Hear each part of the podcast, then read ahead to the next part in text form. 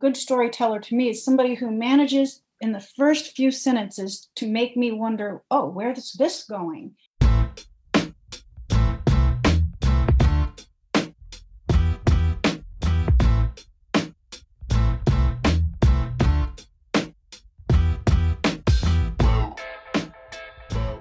Hey there, and welcome to Grit True Stories That Matter. Grit is a weekly podcast about stories the contemporary, personal, narrative kind of story and the people that craft and tell them. Now, some weeks, a storyteller will join me here on the podcast, tell one of the stories, and together we will break it down. Other weeks, we will feature stories from our myriad events. And occasionally, like today, we do something called Grit Talks, where I speak with one, or in this case, many different storytellers and ask them a question. Why, you ask? Well, we want to feature these tellers and their stories, but we also want to help you, our listeners, craft and tell better, more engaging, more relatable, and more memorable stories. True stories, personal stories, grit stories. Now, today I am talking with several members of the Swap Shop. The Swap Shop is a group that regularly meets to get and give feedback in a safe and supportive space. I've known many of them for well over a year since we locked down. And what we're talking about today is what makes for a great story or storyteller. You will be hearing from Richard Munchkin, Sharon Eisner, Melissa Reeves, Kat Dean, Mary Jo Pollock, Stephanie Rogers, and Andrew Shelfo. Kurt Mullen, who co hosted season number one here on Grit, could not join us, but he wanted to share his favorite storytellers are completely themselves. They take risks and they take it seriously, which means revising and rehearsing their stories. Thank you for that, Kurt. Check the show notes for upcoming events and or workshops. I'll put a link there to the swap shop Fridays at 3 p.m. Eastern.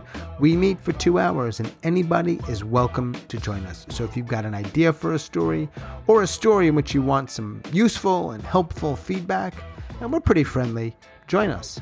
And one last announcement we have got our second main stage taking place this Sunday, October 17th, in downtown Durham. We are featuring five storytellers Andrew Shelfo, Rana Levy, Aditya Surendran, Shweta Bhatt, and me, Sean Wellington. So if you can't be here in person, and by the way, the tickets are free, I will put a link to that in the show notes. We are probably going to live stream it through our Facebook page. I will do my best to put that information in the show notes as well. I would love to either see you there or see you on the stream. Check it out, it's going to be a really solid show. Thanks again to the swap shoppers who were able to join me on the podcast for this episode number 51. Let's dive in. So you're hearing the fa- your favorite storytellers, and what do they tend to have in common? That's a good question. One thing is they have the ability to make you feel what they feel. See what they see and experience what they experience, right? Getting us to feel it, smell it, taste it, hear it, escape yeah. into and their world in the present tense as if we're, we're there with them.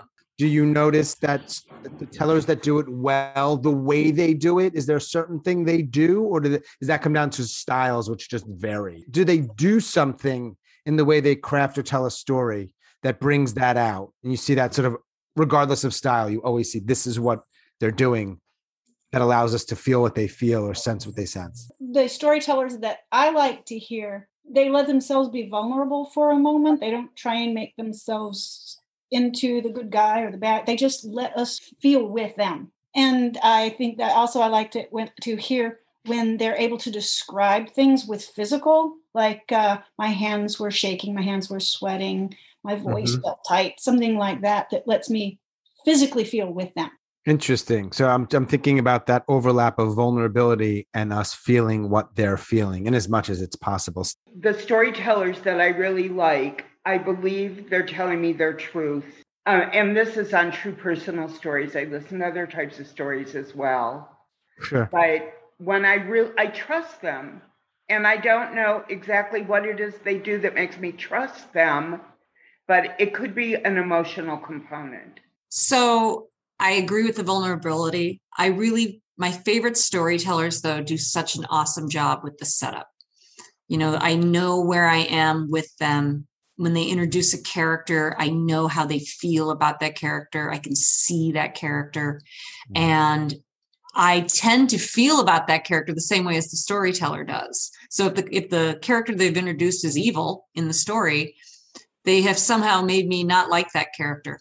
I've never heard of this person at all Uh, except for the first minute that they started telling me and i think that's magical because they immediately are igniting my emotions. They're they're almost manipulating me to think something and then when it turns or twists and all of a sudden they love that character i love them too. I love that. All right. So in an, in, in an ongoing effort to help people do this better see this because it's a podcast but we've got this great little setup where eight of us are here and they've got their little hands up in zoom. They're being so well behaved Thank God you finally called on me because I don't know if I agree with what everybody else just said. No, bring it, bring it girlfriend. just kidding. I agree with what everybody just else just said, but I also think not only do do great storytellers create a vivid scene like Melissa just said or create some kind of expectation, but they create an expectation and then they upend it. So you sort of take your audience down a path where they think they know what's going to happen and then something completely blindsides them. I believe that even if the story is filled with pathos and it's a very difficult story, a little bit of humor. All right. Okay. I'm making a little list here of things feel what people feel, vulnerability, believability, setup, and I'm going to use the word surprise to summarize what Steph said. That's not exactly what she said, but some sort of maybe twist, misdirect, and humor. Can any mere mortal pull all of that off? I don't know.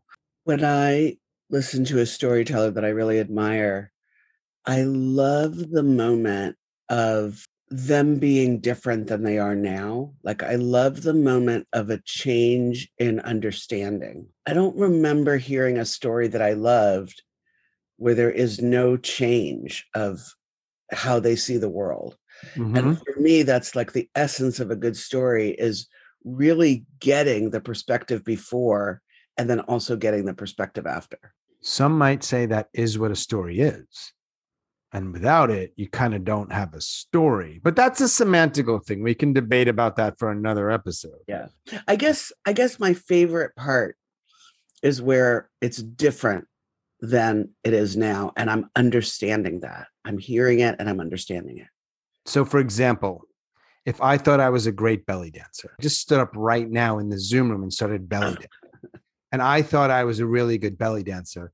But it came became very clear very quickly, based on your responses and revulsion, that I am not good at that. That would be a story. There's change. Not a great example. I can see your face. I'm not loving the example some choices need to be changed. That's fair. Getting some messages here that that wouldn't be a true story because, of course, I'm a great belly dancer. I know. I, I think what's fascinating about the question is that we're trying to define something that is inherently not able to be defined. You know, in a way, it's like the old canard about pornography, right? I, I, can't define it, but I know it when I see it. Like I know what a great storyteller is, but I can't really define it. But one word that somebody threw out there, and I apologize, I don't remember who, is this idea of trust. And mm-hmm. it's this relationship that the person in the audience has with the teller that says, Mary Jo said it, like, I trust that this person is going to tell me a good story. And I think that trust comes from confidence. And we've all been up on stage, and it's not an easy thing to do. And some people project more confidence than others. And I think having that confidence can settle down the people in the audience because we have a certain amount of uneasiness sometimes if, if the storyteller isn't going to deliver what we want them to. Mm-hmm. And I mm-hmm. think something else that comes to mind is goes with confidence, and it may seem slightly oxymoronic, but it's it's humility. It's this idea that the storyteller is not bigger than the story. You know, it's it's not about it's not about me. It's about this experience that I have gone through that I want to share with the audience in a confident manner. Mm-hmm. How do you do that? I'm not really sure, but those those are that's what I think of when I think of great storytellers. Right. The how part of this is the tricky part. And some of it, for example, like having a twist in your story, that that's something you could kind of almost you can see it. Like it's either there or it's kind of there or it's not there. But confidence is much more difficult to really. It's a Well, if you, put, if you put those things together, right? You, you, you I think you sometimes you have to be pretty damn confident to, to, to trot out a twist because Right. that twist may not may not work. But Yeah. you know, I think it's also being confident in yourself and your story when things don't go the way you want them to when you're delivering the story. Mhm. And I think we all have had, we've all experienced that little moment of panic when, when either we forget a line or the line didn't get the reaction that we wanted. And being confident and going forward with delivering the story, that goes a long way towards building that trust with the audience, I think. In other words, the audience doesn't know you messed up. So just Sure. keep on going.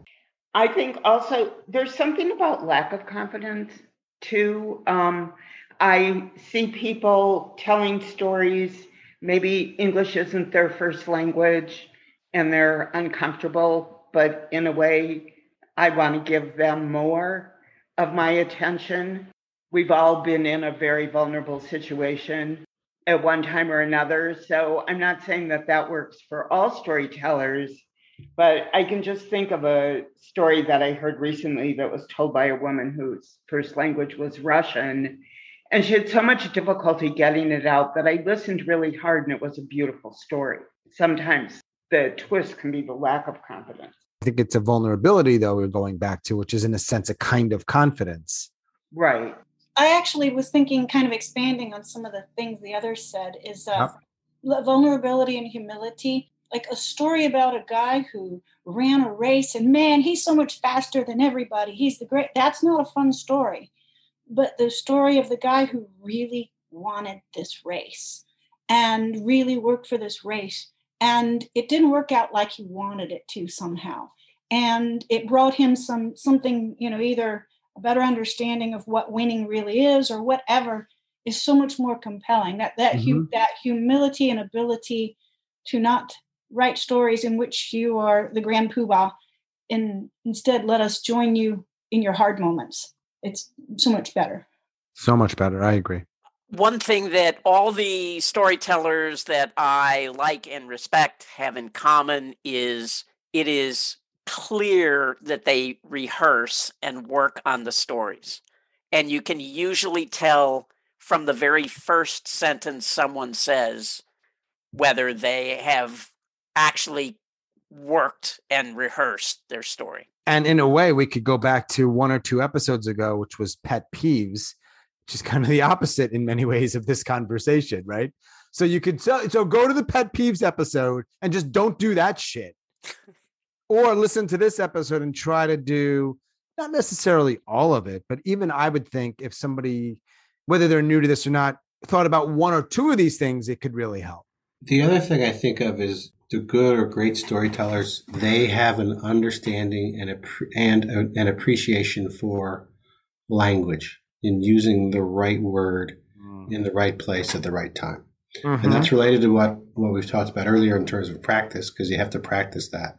But it's it's really taking the time to think about the impact of each word in addition to all the other things you have to worry about with the story.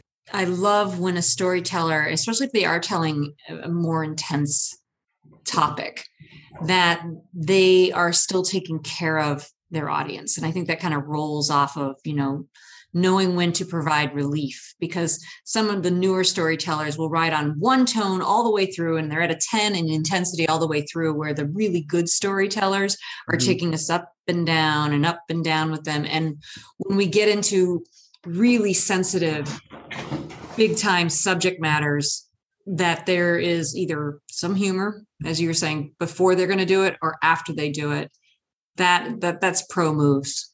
And they're, they're taking care of their audience I think that anybody could learn how to be a great storyteller, even if they're not born with any sense of humor or, if they're not born with any linguistic skill of any kind, because the most important thing in storytelling is presenting yourself and presenting yourself in an elevated fashion. So, whoever you are, your quirks and your weirdness and your uniqueness should be presented and heightened for the storytelling stage. So everything else that's mechanics, like putting in conflict or raising the stakes or adding a little bit of humor. It doesn't have to be guffaw humor. It could be just a little bit of self deprecation. These things are so easily taught Mhm. and trained, and anyone could could achieve them. So it also occurs to me in listening to all these great comments that uh, an action item that will help someone become a better storyteller is learning how to take feedback. Because Mhm. as we've all just talked about, like, you know, we can't teach funny, but we can give feedback that says, hey, if you said it this way, that might be a little bit more receptive to the audience. And that's not an easy thing to do because we often uh, mix up feedback with criticism, and that's that's not the same thing. And it's hard to find people in your corner there who are both supportive and constructive. I was a joke as a kid. I was a joke telling a story. And everybody knew that I couldn't tell a joke because I would tell the, the punchline first. Pretty much everybody said, Oh, Sharon can't tell the story because she'll pull in all these irrelevant details. I got better. That's it. That's my point. Two of the most urgent parts of your story to get right are the beginning and the end.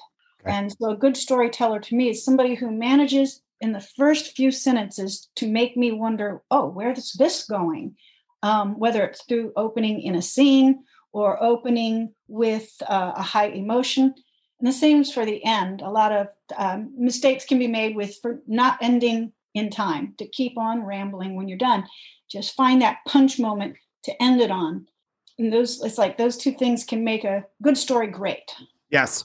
You're coaching somebody. They're new to story. They're not like new to life. They're not new to art, but they're new to this kind of story. They've seen a few shows. They kind of want to get started. You got a one on one with them. What's the first thing you either tell them or ask them? I say, Sharon, Andrew, Steph, Kat, Mary Jo, so good. I want to do it. I'm, I'm not sure what to do. What's the first thing you say or ask to get the ball rolling? What do you want to say? What what's your point? What's your message? How about what was your life like before the thing happened? Then what happened? And what is your life like now? Yeah, this is a, a question we've all heard before, and it's kind of reiterating what they're saying. What's your story about? You can describe scenes and people all day long, but if you don't know yourself what you want to tell us, then it's going to fall flat. And I don't want to discourage anyone if they don't know what their story is about or don't know their message.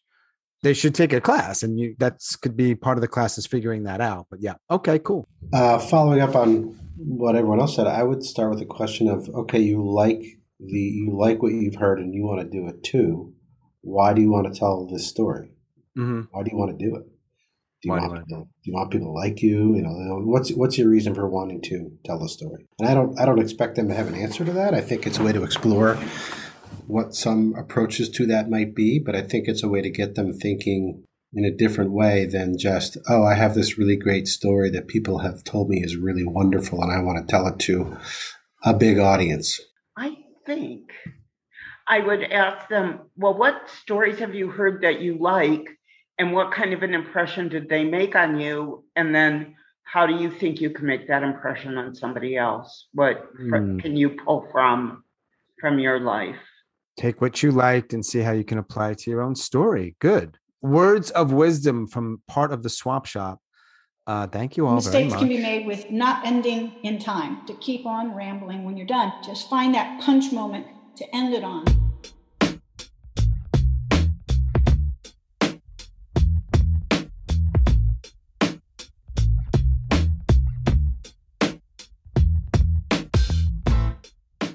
As always, thanks so much for listening and all of your support. Special thanks to the Swap Shoppers for sharing what makes a great story and storyteller. Thank you all very much. Check the show notes if you want to come to the swap shop yourself. Friday afternoons at 3 p.m. Eastern, we get together and give and get feedback on our stories. These are usually personal narrative stories. The feedback is honest, useful, friendly.